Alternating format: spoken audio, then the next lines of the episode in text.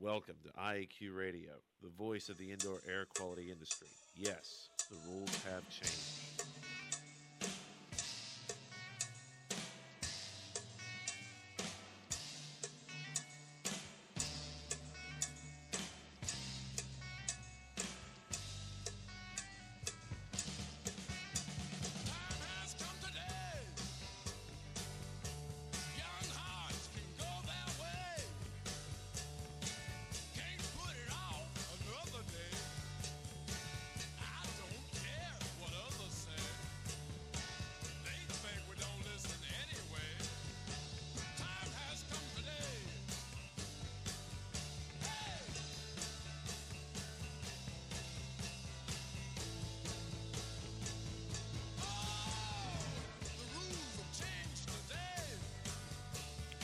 Yes, the rules have changed. Good day wherever you're listening from, and welcome to Indoor Air Quality Radio, IAQ Radio, on Friday, February 13th, 2009. My name is Cliff Zlotnick, or the Z Man. Radio Joe Hughes will be participating remotely from Studio C out in Indian Lake, PA, and our wingman Chris Boisel is at the controls.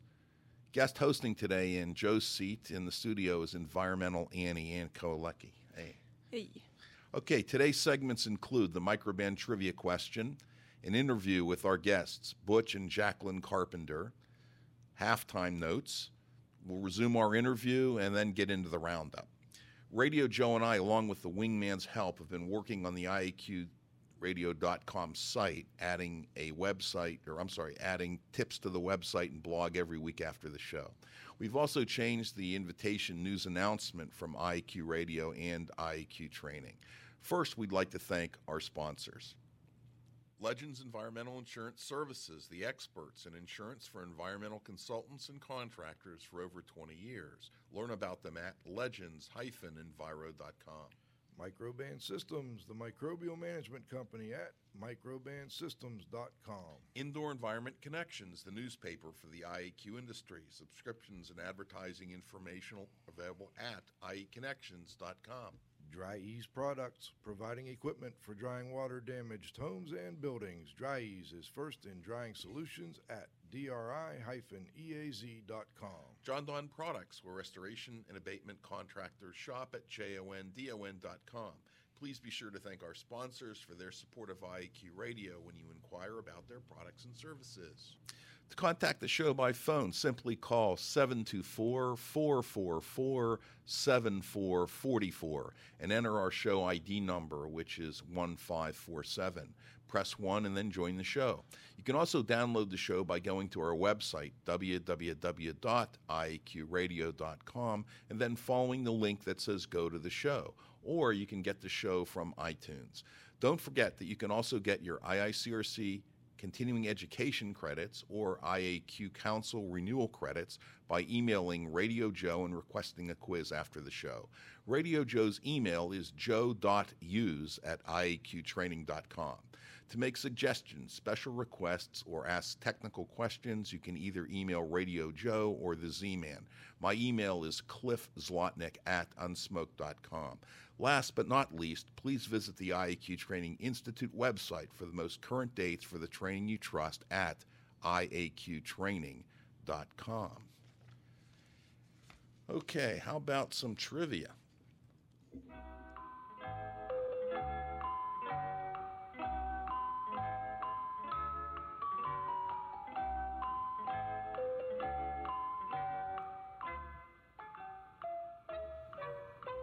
Remember, listeners, you can win a cool prize by correctly answering a Microban trivia question. Several trivia questions remain answered. Submit your answer by going to www.iaqradio.com. Click the trivia link at the top of the page to submit your answer. The Microban trivia question for Friday, February 13th, 2009. Two of the largest family owned businesses in the United States are based in San Francisco, California. One is an engineering firm and the other a clothing retailer. Name them. All right, let's talk a little bit about our guests. Ideal Restoration started as a carpet cleaning company, which quickly developed into a water damage restoration firm. Butch Carpenter, the founder and owner, worked hard over the years to build the kind of company that would set the standard in the industry for water damage restoration. Today, Ideal Restoration is a specialty restorative drying and environmental contractor providing a full range of emergency and remediation services. The firm's reputation is built on sound restoration practices, hands on expertise, site specific innovation, and the use of proven cost effective techniques. Ideal Restoration provides services for residential, commercial, and industrial properties. Butch's number one priority remains the same today, which is to take care of his clients and deliver impeccable service in their time of need. He developed a loyal following of clients who knew the importance of prompt service, efficient work, having the right equipment, and employing trained personnel. Today, Butch is proud to have his daughter, Jacqueline Carpenter, continue his tradition of providing professional and valued services he's always believed in delivering. With the ever growing population of the Bay Area, Ideal Restoration continues to grow and keep up with the emergency service needs and to be there in their customers' time of need. Most impressively, the firm has completed over 100,000 successful sewage remediation projects. Well, how about some intro music for the ideal man?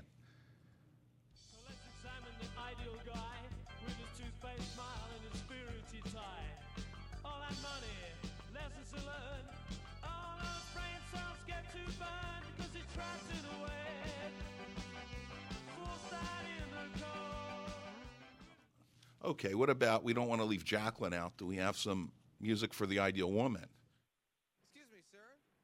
How would you describe the ideal woman? What would she be? Lovely. Sexy. She's contagious. talented, creative. Controllable. Very fashionable. Good religious woman.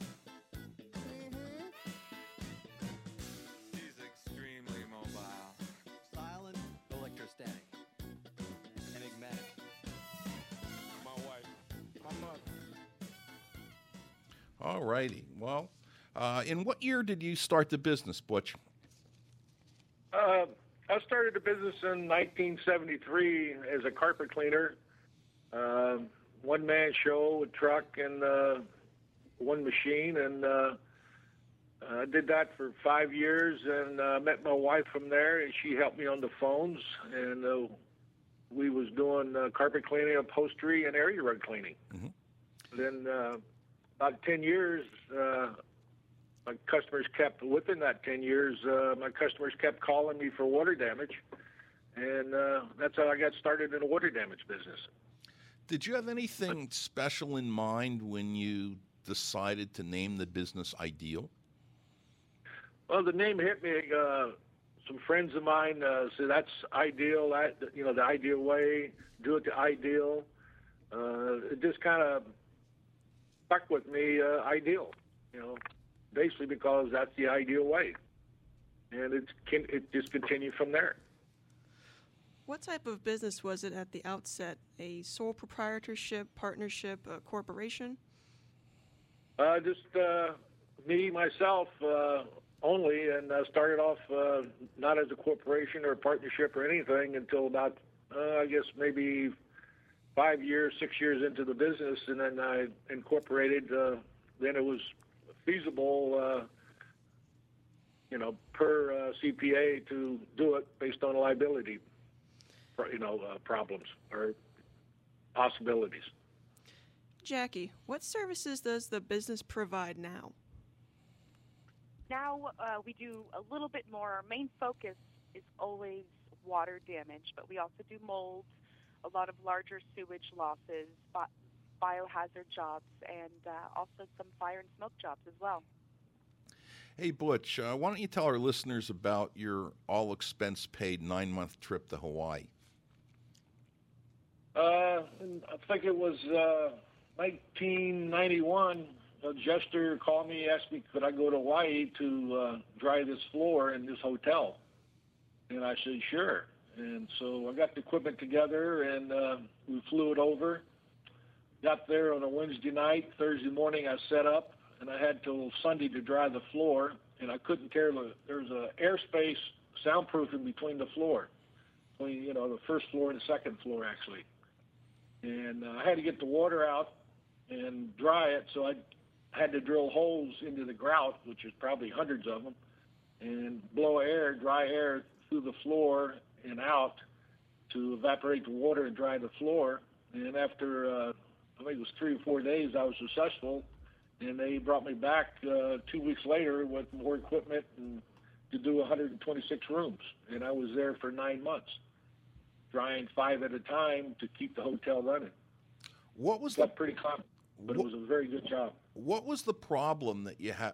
Like, why did you have to dry the floor? Was it damp when people are walking on it, or carpet wouldn't stick to it, or tile wouldn't stick to it? It was all terracotta tile, and uh, they didn't have no replacement of the floor, so I couldn't tear the floor up, or they couldn't to uh, get rid of the water. So I had to be had to drill holes, quarter inch holes in in the grout line to blow air down through the floor and back out again to evaporate the water, and so they could save the floor. And their concern was the rebar and uh, cement in case uh, it got you know rusty or contaminated. Uh, otherwise, it'd be millions and millions of dollars of uh, work to replace it. How did the So wa- was I'm? I'm sorry. How did the water get into the get into this cavity? Was this new construction? Was there a hurricane or a flood or a fire? Well, the whole thing started from a hurricane, but what really caused it was a leak on the, the decks, the lanais, that was seeping into the rooms, and from there the water was going down to the next room, leaking through the ceiling, and plus the floor on the on the on the main floor was uh, mildewing and you know staining and etc. So it became a big problem for the hotel to maintain the floors, and plus it was creating some odors. So uh, it was covered by insurance, and uh, it was about a to replace the floors would be about two million dollars, and I did about twenty five percent of that to dry it. So uh, the hotel wasn't happy with me, but the insurance company was. I gotcha. I gotcha. Yeah, a lot of times people want full replacement, and they're not real happy when uh, a restoration company is able to, uh, you know, to save things. Uh, you know, you've been in the the business a, a long time, and uh, you're noticed. I'm sorry. Okay, you've been in the business a long time, and uh, you know I suspect that a couple of humorous things have kind of happened uh, to you along the way, and I was just wondering if you could relate uh, a couple of those to our listeners. Uh, well, I was driving a building one time, and uh, I had uh, well, it was a big argument up front. How quick could I dry it? I says I could dry it in three days, and uh, so I kind of camped on the job to make sure I, you know, I got everything dry. At the morning of the inspection, I had about five people to go with me, and uh, I had one wet spot in the lobby. It was about maybe three foot square. So when we went through the building, I made sure that nobody got to that spot. When I got there, I stood on it so they couldn't check it. and I thought that was kind of funny. And uh, but that you know that that's one that stands out the most. But uh, there's always problems on the jobs, and sometimes you just got to do what you got to do to get the job done and take care of the customer. But uh, Actually, the incident I was thinking about was a little more embarrassing than that one. okay.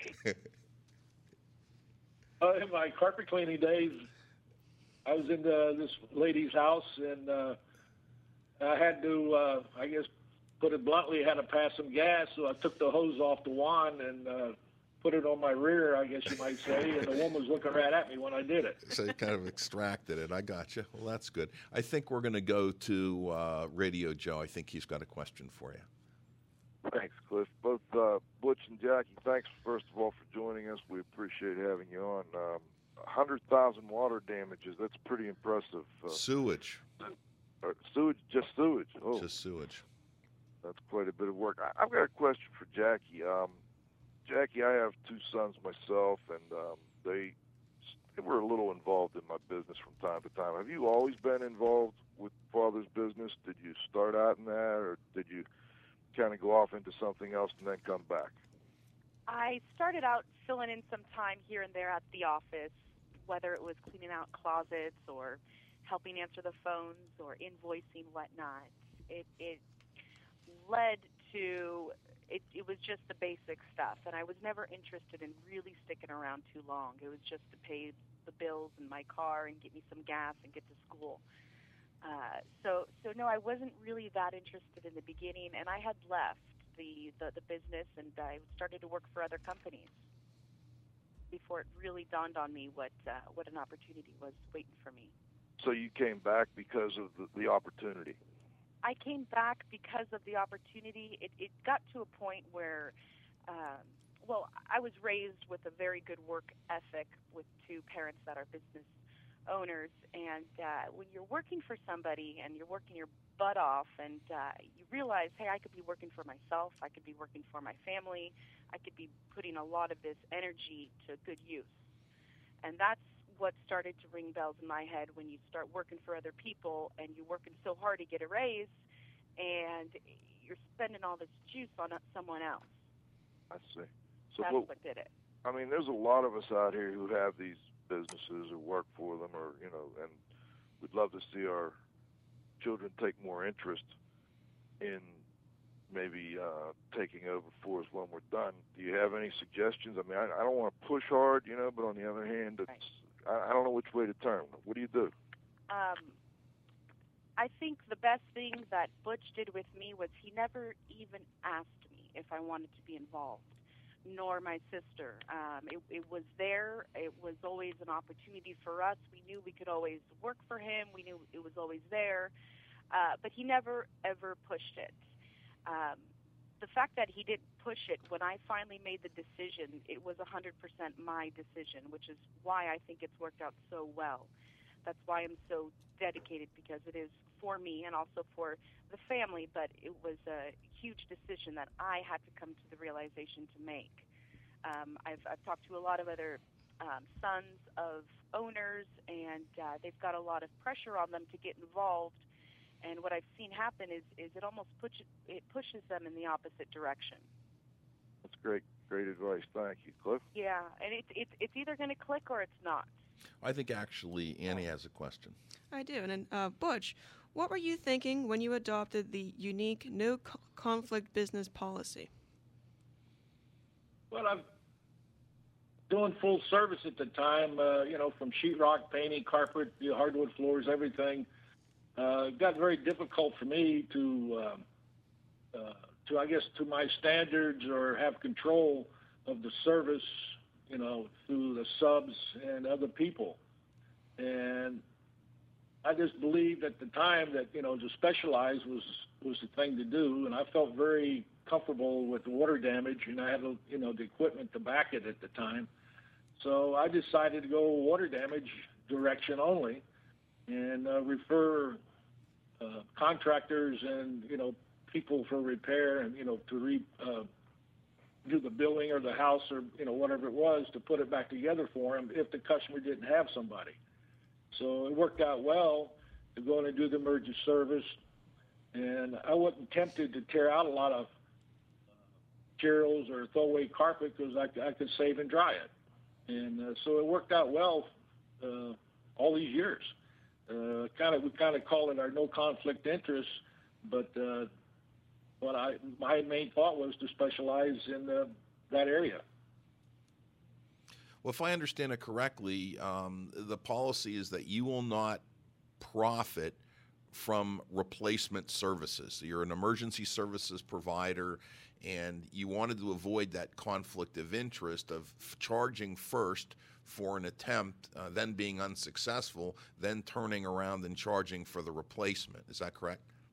That's correct. Okay. Uh, yes. Uh, yeah. I just uh, if I couldn't dry it, uh, and that's the hard uh, decisions to make on a job at the time. Is you know for the insurance company and the customer and you know all people involved is do you put the time into drying something that is worth it and is the customer going to be happy with it? So you know to make those decisions up front with the customer and the insurance company, say if they're involved. Uh, it worked out well for us, but uh, it's sometimes a hard decision to uh, to make when you're trying to pick and choose what you can uh, dry or not dry. So you got to have a lot of expertise and uh, the, the know-how to use the equipment. But it's worked out well. Well, let's shift gears a little bit because you know I think the the primary topic is business succession and and, and thinking about it and uh, you know what made you decide to exit the business, Butch? Uh, I went through uh, Jackie got involved. I went through two buyouts that turned out pretty sour. Spent a lot of money, lawyers, and etc. And and I had a manager was supposed to take over the business, and that didn't work out. He went in breach of contract. So at the end of three, four years here, I was kind of burnt and um, didn't have the drive I used to have. When I, that's the reason I was trying to sell it to take the pressure off of me so I could move on. And Jackie stepped up and said, "I'll help you and run it." So that uh, what started Jackie in her you know process now. But uh, I was just basically burnt out, and uh, uh, 24 hours a day for 30 some odd years, you know, kind of took its toll. But uh, the business has been good to me, and I think it'd be good to Jackie. And my belief still you take care of the customer, the customer take care of you. But you got to be there for their time of need and uh, to give them service. You know, the, the one thing that I guess is good for Jackie, uh, good for you, Butch, and, and good for your family is that you didn't think about this, uh, you know, when you were faced with some sort of life changing terminal health condition. You know, a lot of times someone gets really, really ill, they get that scary diagnosis, and all of a sudden, uh, you know, they need to make this decision. I think that, you know, it, it, was good for your family and you're fortunate that you had the ability to think about it and, and, and, and get it right. Well, yeah, well, I, I was thinking about the accident about when I was that close to maybe 48, 50, somewhere's in there. And I said, well, how do I get out? And that's when I really started pushing our investments and saving money and et cetera and looking for, you know, I call it the back door. Mm-hmm. But it took uh, four or five years longer than I planned on for uh, making an exit. Mm-hmm. But it gets, it gets very complex with the taxes and, uh, you know, putting the deal together and it, it gets very involved and it's a very long process. But uh, with Jackie, it should be fairly easy to uh, start that process. In the process with Jackie, is uh, you know is she going to be 100% owner overnight, or is this going to take some time? Well, through the tax laws and everything else, you got we got to do it over time. Basically, uh, you know, I don't want to hurt her, you know, financially anything else because there's no reason to. But the the government says, IRS says that you know the business is worth X amount of dollars, you could be taxed on that, regardless of what you sell it to her for.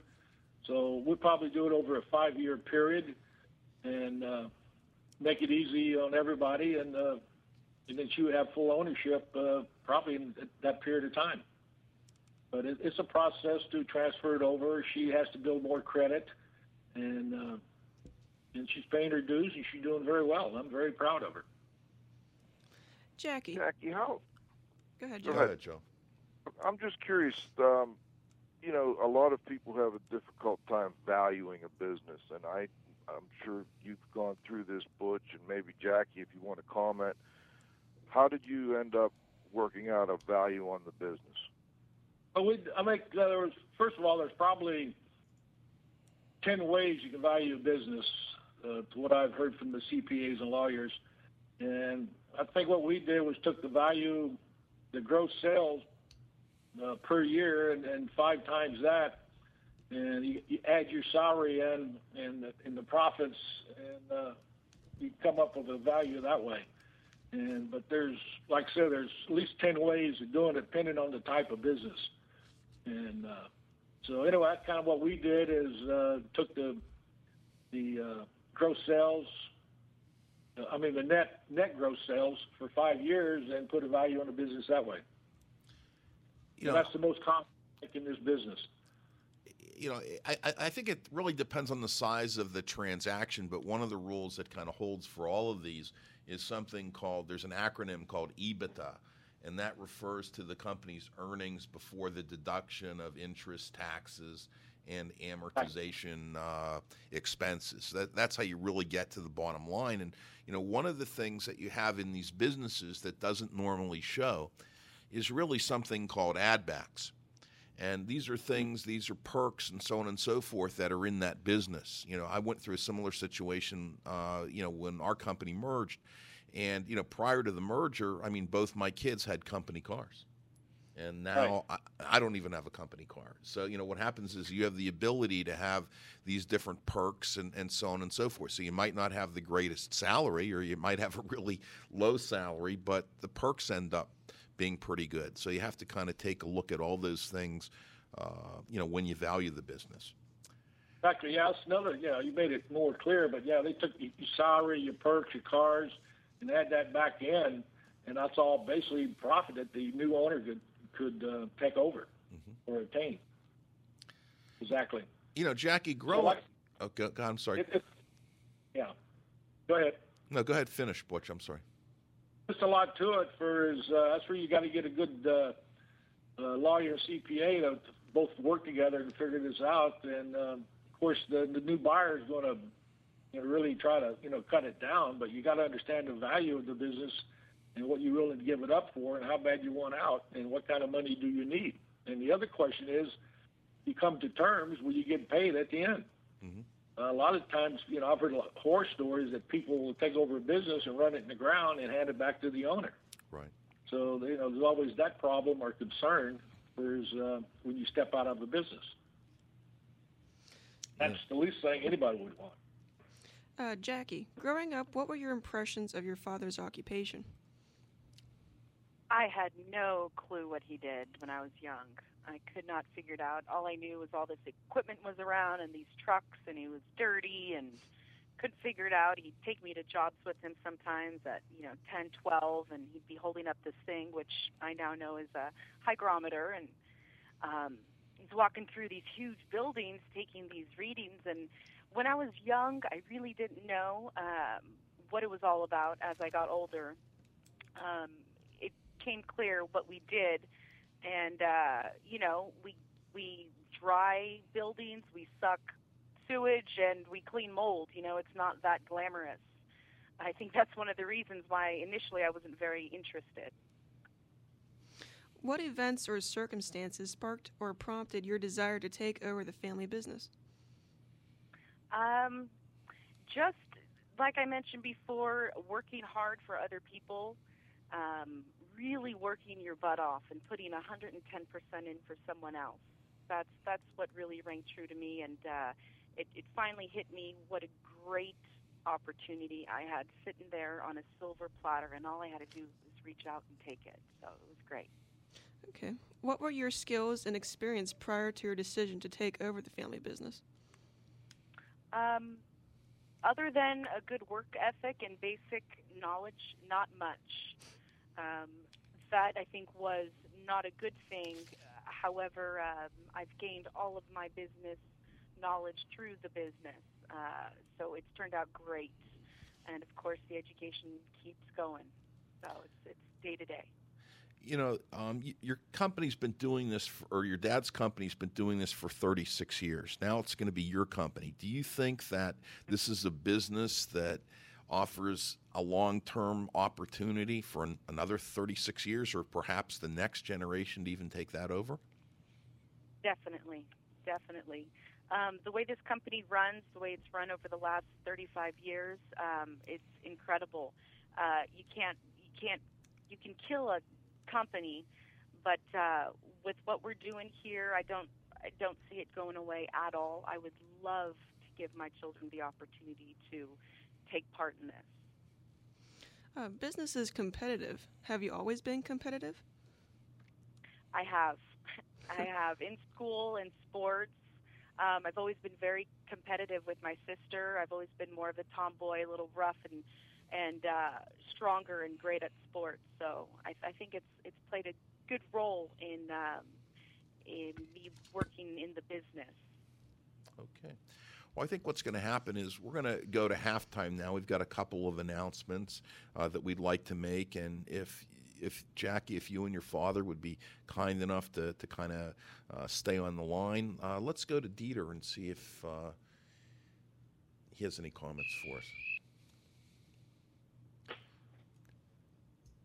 yeah, well, I listen carefully. I run my own business, and I know the problems uh, with making payments and stuff like that. Obviously, I'm not an expert in, in, in drying and, and, and water remediation and all of that. I know a little bit about molds. I know a little bit about you know industrial hygiene, occupational health, uh, VOCs, volatile organic compounds. I'm not going to get caught on the um, um, um, acronym uh, uh, um, police there. Yeah. So, but uh, no, I mean, well, I think you said it perfectly. Uh, yeah, if you start something, you got to work hard and you got to be ready to say, hey, you know, it's Monday, Tuesday, Wednesday, Thursday, Friday. We are not done, and you work Saturday and Sunday. I've done it many, many times, and uh, I have no complaints. You know, and then I took off on Monday. Who cares? But uh, yeah, the job got to be done. You got to do it diligently, and I think that was mentioned. And I don't think it makes a difference whether, yeah, what kind of a business it is. If yeah, you take care of your customers, the customers take care of you. I think that's a beauty. I will use that one uh, somewhere along the line in, in, in, in my professional life. That's right. And I, you know, I, I met every deadline. I was there. I did it. And I said, Dieter, somebody calls me on Friday and said, I need something on Monday morning. And I said, okay, then I have to work Saturday and Sunday. I don't care. And I did it. And I'm, I'm not complaining. But uh, I think successful businesses, uh, that's, that's the bottom line of a successful business. You got to work. And once in a while you go on a vacation. I do that too. True. Uh, you know, can I interrupt here? Sure. Sure. Uh, I think a lot of people in business make a mistake of doing their own business or being in a business and just for the money only. I think if you take care of the customer, the money follows. And I think it kind of proved out for me. It takes longer, uh, maybe a little harder, but uh, I think in the long run, you got a, a good foundation for a business and a good uh, customer base to work from if you take care of the customer. And residual business. Those clients will always come back. And yeah, I agree with you there. And I, I, I think this is this is what we are missing in, in, in many places in this country. Uh, yeah, call it customer service or something like that. And it doesn't matter whether it's whether it's a grocery store or a gasoline station, a restaurant or so. We, we, we want we want I want service when I pay for it. Exactly. And um, and my customers want service when they pay me, and I provide it. I yeah, they said, oh man, I never told anybody said, oh terrible, terrible. I have to, the whole weekend is shot. You know, I have to work. I said, no, I have it for you by Monday morning. Period. Right. Yeah, whether whether I liked it or not, whether I had to uh, tell a date, I said, hey, look, babe, we can't make it tonight.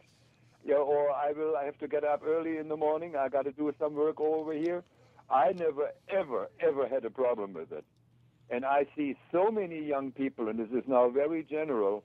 And I said, hey, I don't want to work overtime and uh, evening shift. And in fact, one of my good, good customers, and I don't want to mention the name. It doesn't matter. They don't know it in California anyway. But it doesn't matter. One of my very, very good customers called me, and I, I'm, I will be 70 years old in two weeks, or exactly two weeks.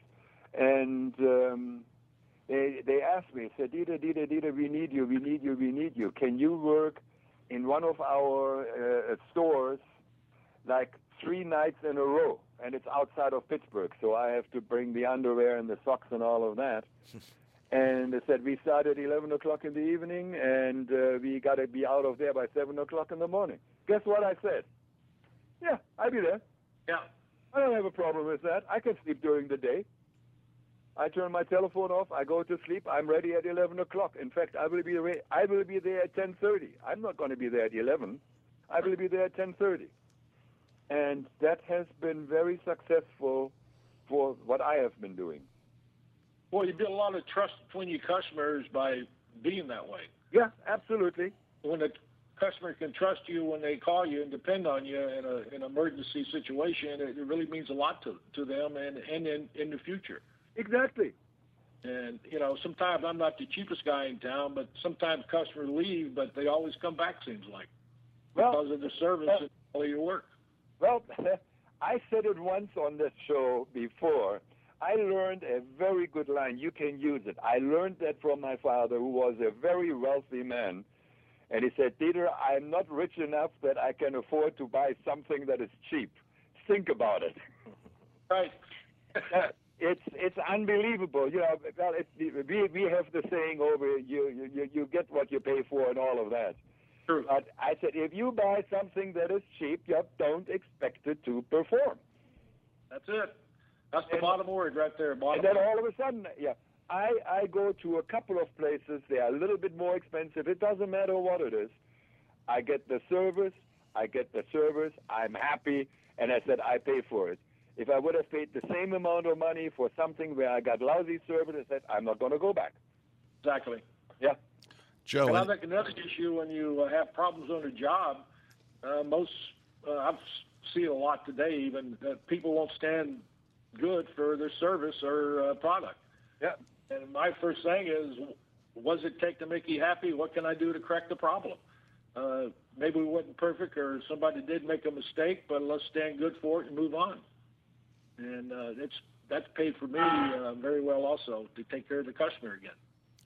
And if you you got to be honest enough and fair enough to admit that you know something went wrong and uh, stand up and correct it. Oh, absolutely. And that has happened to me. Uh, I lost, uh, it was certainly no doubt in my mind, uh, or everybody else's mind, it was my fault. I sent something through the mail, and I put the wrong, ad- but the damn computer did that. I should have handwritten it, and I would have, everything would have been all right. I lost, I lost 12 samples for lead, lead in air, 12 samples had nothing to do. The, the United States Postal uh, Service didn't do anything wrong. And that happened two years ago. I never got the package ba- back. And I if somebody stole it, they would have been surprised what they stole. They had no idea what it was. But there, I got screwed. There's no other word for it. I called my client. I said, "Look, fellows, the, the, the samples I lost." And what did I do? I was there the next day at six o'clock in the morning worked all day long again with you know, and um, did I charge him for that? No, it was my fault. I took care of it. I made the apologies and I said, guys, it will take a couple of days longer. They didn't really care, but that's how you take care of the business. It's it's as simple as that.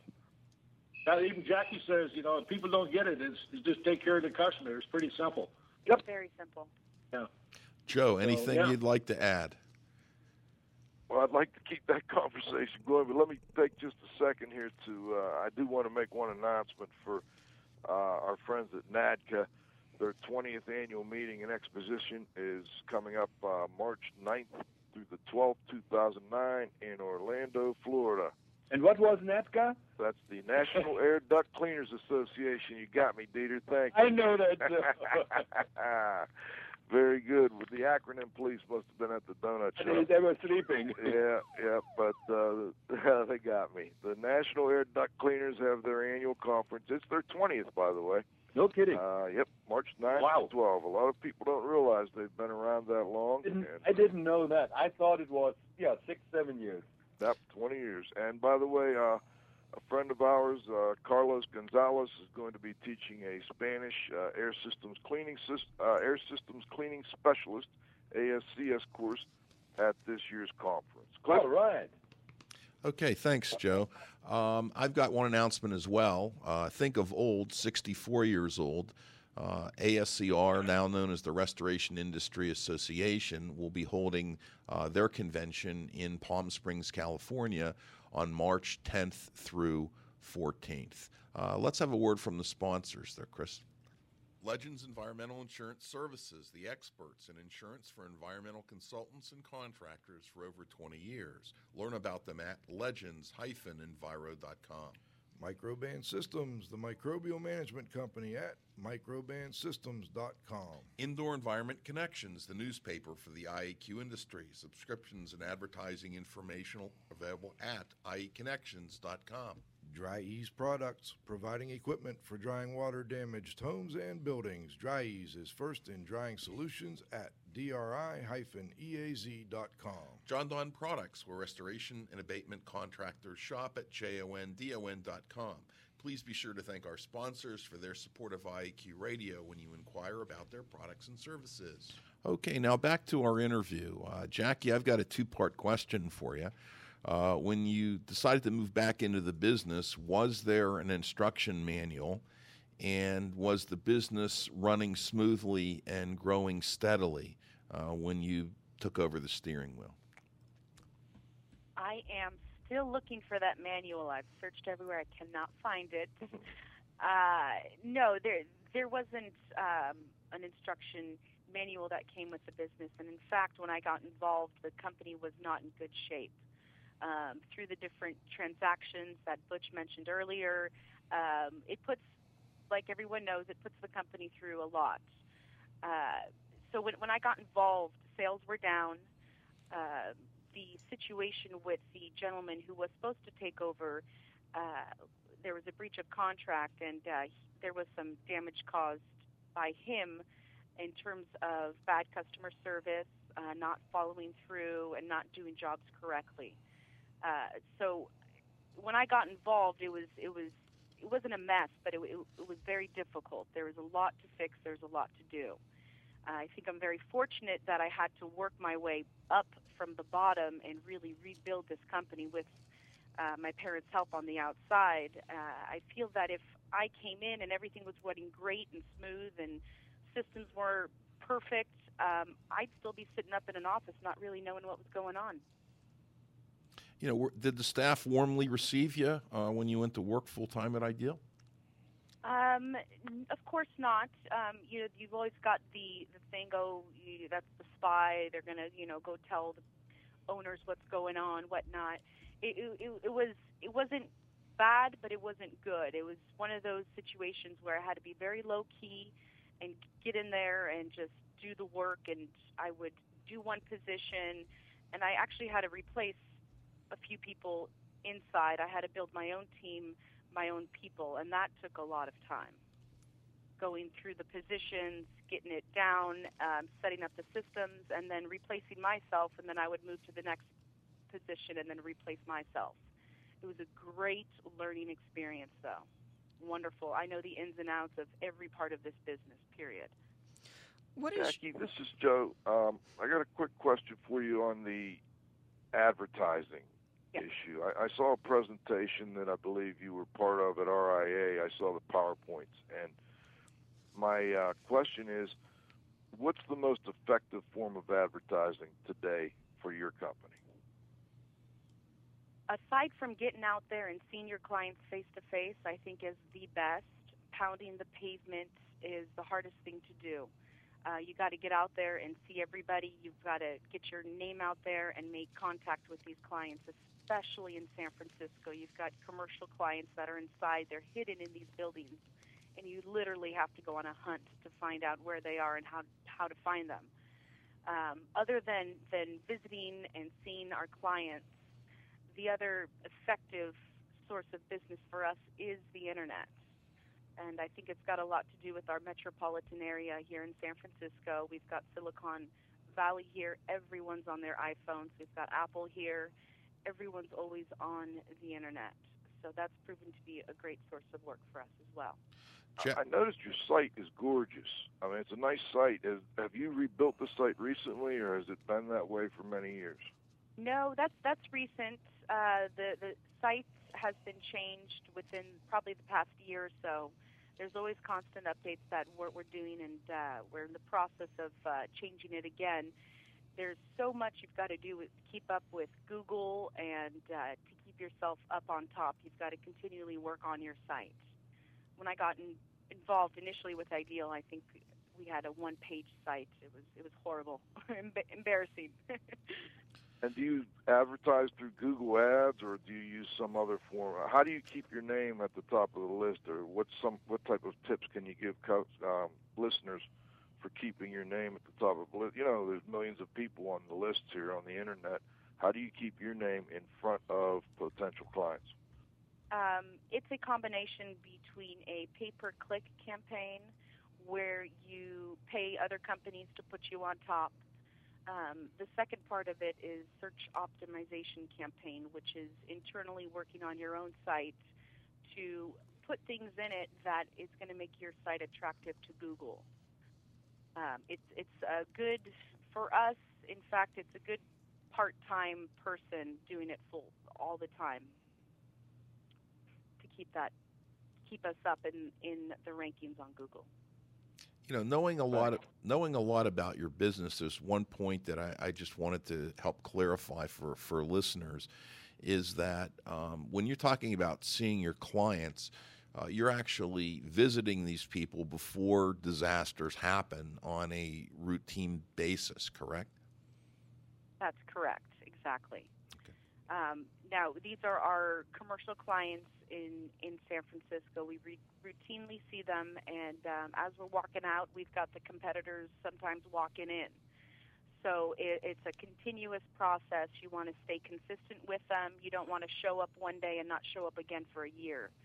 Uh, you want to be consistent with them and show up every month if you can at the same time and show them that you're consistent. If our marketing people are consistent, then it starts to get them idea of, well, hey, maybe Ideal's consistent and their field people are consistent. I want to try them out.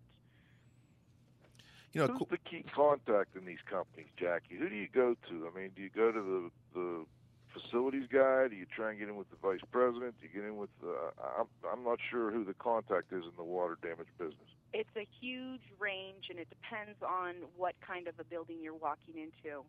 Um, sometimes you may want to find out who the property management company is. Other times you want to find out who the chief engineer is.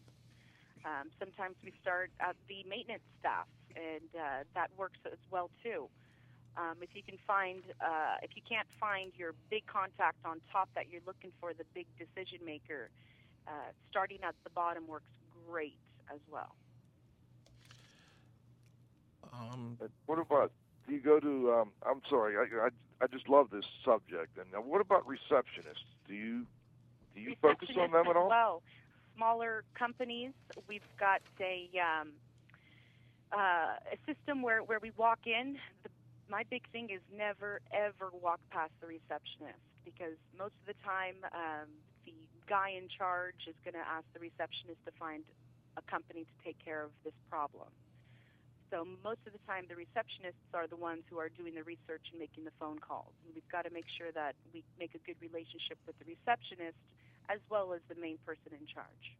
And then they talk to each other, so you may get a referral even though it's not them. Great, thank Exactly. It's very easy to upset a receptionist by ignoring her.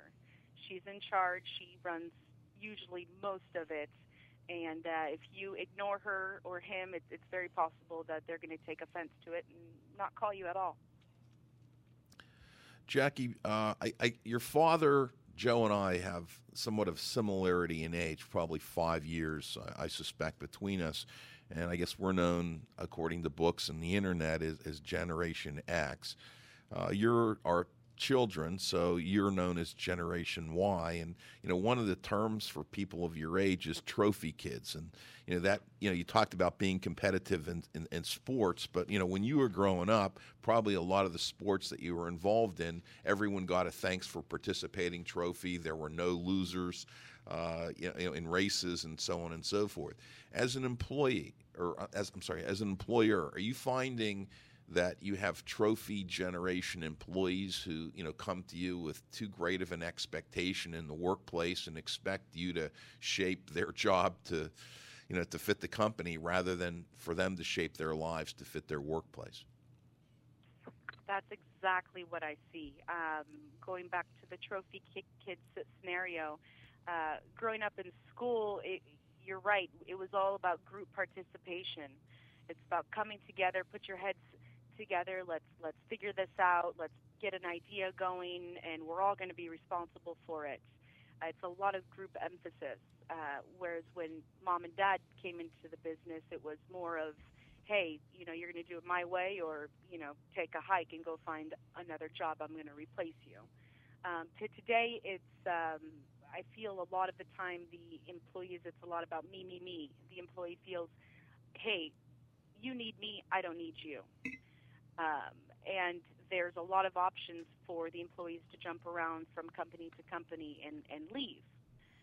Um, however, times are changing, and um, I'm feeling that we're going a lot back to the way that Generation X was, when people were just happy to have a job and wanted to work their butt off for the employer to do their job. Yeah, ec- economic situation's probably going to uh, change that a little bit. Yes, and I'm, I'm looking forward to it.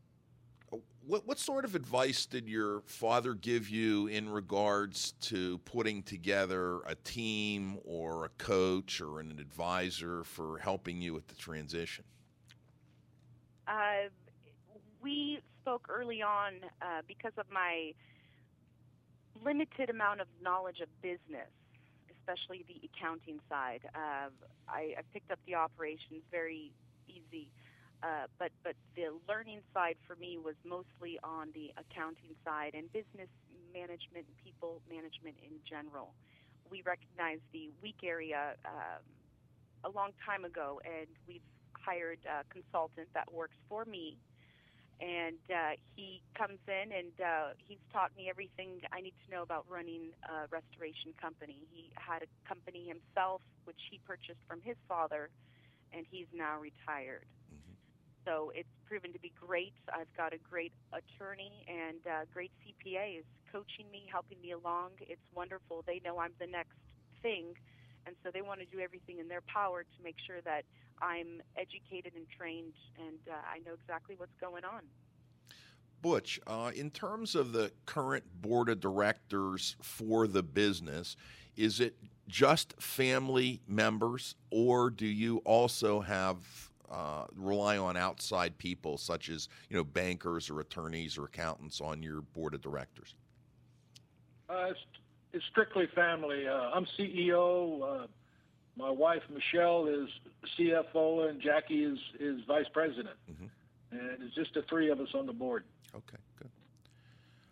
Um, And, it works, go ahead. and we need outside advice, and of course we get it. But uh, I think we've been there and done most of it, so it works out well. I guess this question is pretty personal that I, I'm going to ask you, Butch. Uh, it's something I had to deal with myself, and again, uh, a lot of the people that Jackie has dealt with that, that have businesses are going to need to deal with it. Joe's going to need to deal with it as well.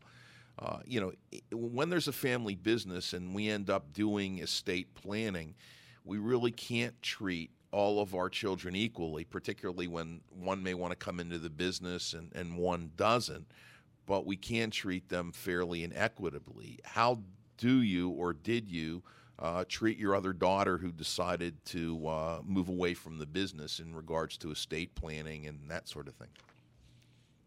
Well, first, first of all, what she wants to do is in her life. If we uh, give anything to Jacqueline, then we make it equal or the same to the other one. Gotcha. Uh, for is a house or a car or anything else that has you know happened, uh, we try to keep that fair. But uh, Jackie's got the business; uh, she's earned that. She's worked for it. And, uh, for the, uh, the other daughter, Nicole, uh, she's working outside of the business and, and doing her thing, and I'm happy for her, and she's doing a great job. But until uh, until I'm here, it's you know I'm going to spend all everything I get before they get it. Right, I understand. and That's the spirit, Butch. and uh, actually, My uh, saying is that uh, you know, and uh, they got a chance to make it too. So, but I'm sure they, you know, they'd be taken care of, and, and Jackie's doing a good job in the business.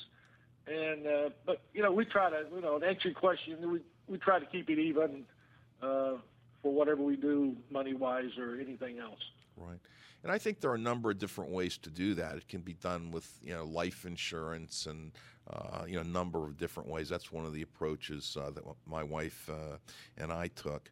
Uh, well, Butch, can you give our li- go ahead? I'm sorry. we got set up, you know, ABC Trust, and you know, when it goes from if I die first, then it goes to Michelle, my wife, then into the kids, and it's split up from there. And then they we're going to have an executor to oversee this, and uh, it, it'd be equal from there, basically. You know, one word of advice for listeners who are dealing with it. You know, you have the ability to gift each of your children uh, a certain amount of money uh, per year, and it's a good idea to start doing that as soon as possible. But yeah, we're going to use that in Jacqueline's deal, uh, be a part of it. I think it went up this year or last year. But yeah, that's going to all be happening and included in part of the transition. Well, Butch, can you provide, if you were to give one tip for a parent who was thinking about transitioning uh, a business to one or more of their children, what would it be? Uh, the best, you know, like I did with Jacqueline, uh, they gotta want it, and I've heard enough stories over the years before I got there, I guess, that uh, a lot of parents will push the their kids into a business thinking they should take it over, and actually, the you know the the kid or you know don't want it, or they do it because they feel pressured, and if they want it, they you know they, they got to show you that they they're willing to step up and uh, pay their dues and, and take over the business and, and definitely show an interest. Otherwise, you're kind of wasting your time, and uh, usually employees uh, don't respect the new owner and uh, based on circumstances, so they got to earn their respect uh, to take over the business. So it's it's a hard uh, hard subject to to deal with, but uh, bottom line is the uh, siblings got to come in and show an interest. If they don't, I think you're wasting your time. Jacqueline, can you provide one tip for a family member taking over the family business? I think um, the most important is uh, educate yourself. I think a gr- best way to do that is through the business. You can tailor your education to make it specific to the company and the business that you're in. And uh, second most important is just build your own team. Uh, I still have people here, of course, that worked under my parents, um, but for the most part, I, I had to go in and build my own team. When you bring in people and they know you as the the boss and they don't know your parents, um, they're now working for you and they're believing in you and they trust you.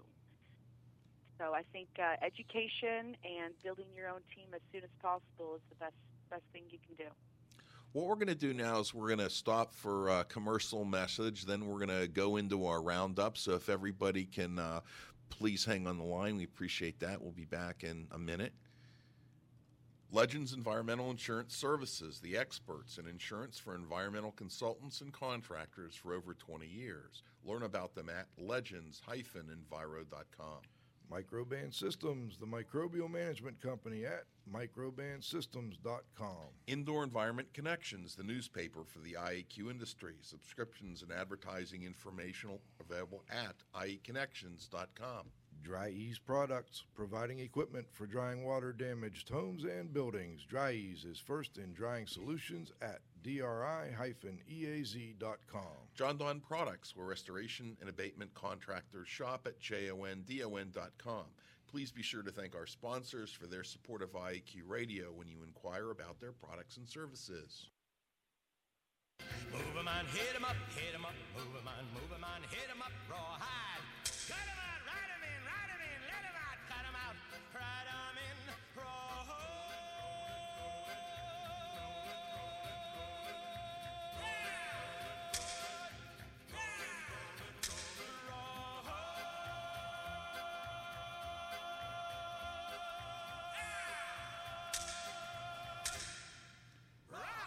Okay, we're going to go first to co host Radio Joe Hughes. Uh, you went to me first, Cliff? Yep. Okay, great. I was. Uh, I heard that you are unmuted. I also just noticed that uh, one of our our first sponsor, I'd like to say, IE Connections, well, along with uh, Microban, of course, uh, your old company there, Cliff, um, has just uh, added a February edition of IE Connections. is now online, by the way, at ieconnections.com. So those of you that uh, don't get it, the paper edition, and those of you that are trying to save the environment by not going with the paper edition can go to ieconnections.com and get their February edition. It's got some great information in it. I just uh, took a look at it myself. Cool. I got a final question for Butch. Butch, over the last 35 years, um, you've been you've seen them, all the different fads come and go, and all the new gadgets and so on and so forth. What have been the changes in the drying and water damage restoration business that you felt made the biggest impact and were some of the best improvements over those 30 years? Wow. Uh, better equipment, more efficient, uh, instruments, uh, like, you know, meters to check walls, air, etc. Uh, more technical. It's more of a science now instead of a guessing game. And I think it's still growing. Uh, I mean, that's long and short. Really, I think the equipment's got better, the technology's got better, schools are better, the science of it's uh, 100% better. Uh, it's come from from the old days to you know the 20th century. So yeah, it's, it's come a long ways. Do you uh, do you use thermal imaging in your camera in your uh, in your business? Yeah, we got two, three of them, right, Jackie? Yes, we do. Three of them. I assume that's one of the new technologies you felt has been helpful. Oh yeah. Oh, it's on. Dad, I don't know how you did it on commercial jobs without an infrared. You I know, wonder too. I'm Those gonna- were the old days, huh? I mean, I'm going to tell you one, one comment. Really, I, I kind of need to, uh, to to jump in just for a minute. As far as our listeners go, I've known uh, Butch and the family for probably over, over a quarter of a century, and one of the things that people don't know about Butch is, first of all, he's a very quiet and humble person, and he's kind of like E.F. Hutton. It was kind of hard to uh, you know, to kind of bring him in. And, you know, when Butch speaks, you know, people listen. But, I mean, you know, when I talked about thermal imaging cameras, I guarantee you he was the first drawing guy in that market that used one. I mean, here's a guy that's always been a big risk taker and a big early technology adopter who always believed that bigger and more powerful uh, equipment was always better. And I guess uh, Jackie growing up with them was kind of like growing up with Tool Time Tim, where everything was bigger and kind of had more power. But this is kind of the way that uh, Butch ran that business, and really why they're quite a legend in that part of the country and you know within the industry, uh, you know, on a national basis. Uh, Butch, my, my question is, you know, I guess I would call these things but, Butchisms. And I once heard a Butchism that you called educated idiot. And uh, can you tell our listeners what that means? Uh, yeah, uh, over the years, you know, I guess lack of my education, uh, always looked for a good key guy that had a good education. Seems like what I found out is I get a highly educated person that I thought was just a God gift to the world, but most of the time common sense. Right. And uh, water damage in, in our business, you got to have common sense. So I ended up calling them educated idiots because he couldn't make decisions unless it was in a book. Right. So that's where that came from. Okay. Uh, Dieter. Dieter? Hello? Yep. Yes. Uh, there was just, uh, hang on, uh, I have to hang this one up and uh, we go over there. Yeah. Uh, there was just another phone call. Uh, I mean, these these these computer generated phone calls. I I, I love them. anyway, uh, am I uh, on on on on the air? The world's listening, man. The world is listening. We got a little. Yeah, I'm the technical director. We got a little bit away from the technical stuff, and I'm pretty good at that. But uh, I have learned through the years, and that's why I have gray hair and wrinkles and all of that. I think we talked about a couple of other quite important issues that has something to do with living in this world, perhaps making uh, the world a little bit better, and maybe we all have to work a little bit harder to get out of the situation in which we are in right now, which is a terrible, terrible situation, and it's not going to get better. It's going to get worse. Nobody knows that yet, but I think I predicted.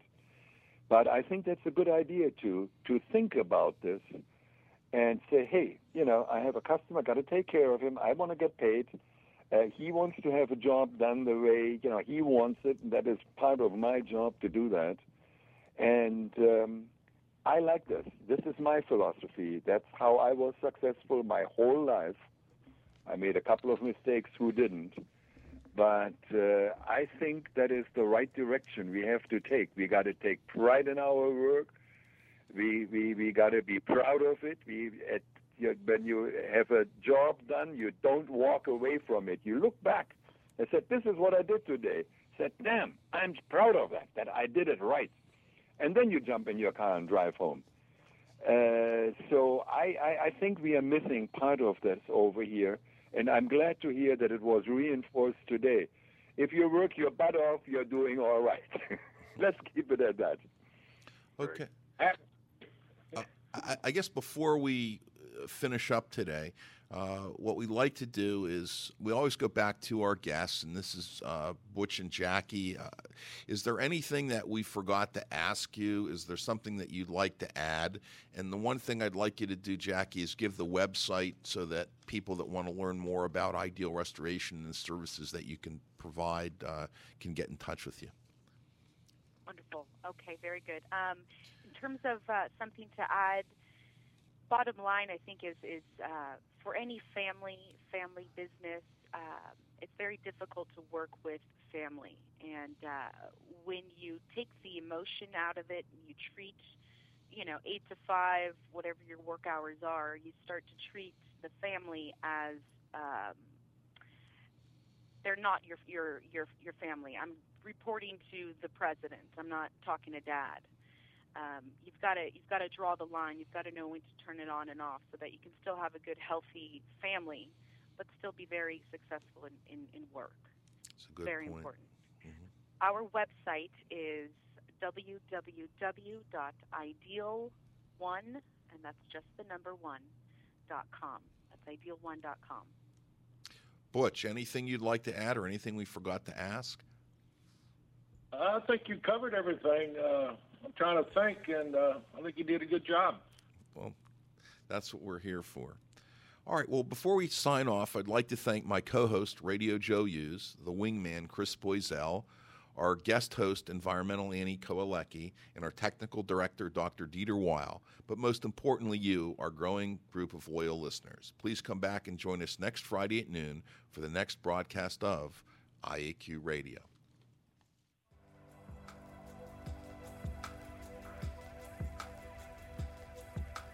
Has been another IAQ radio production.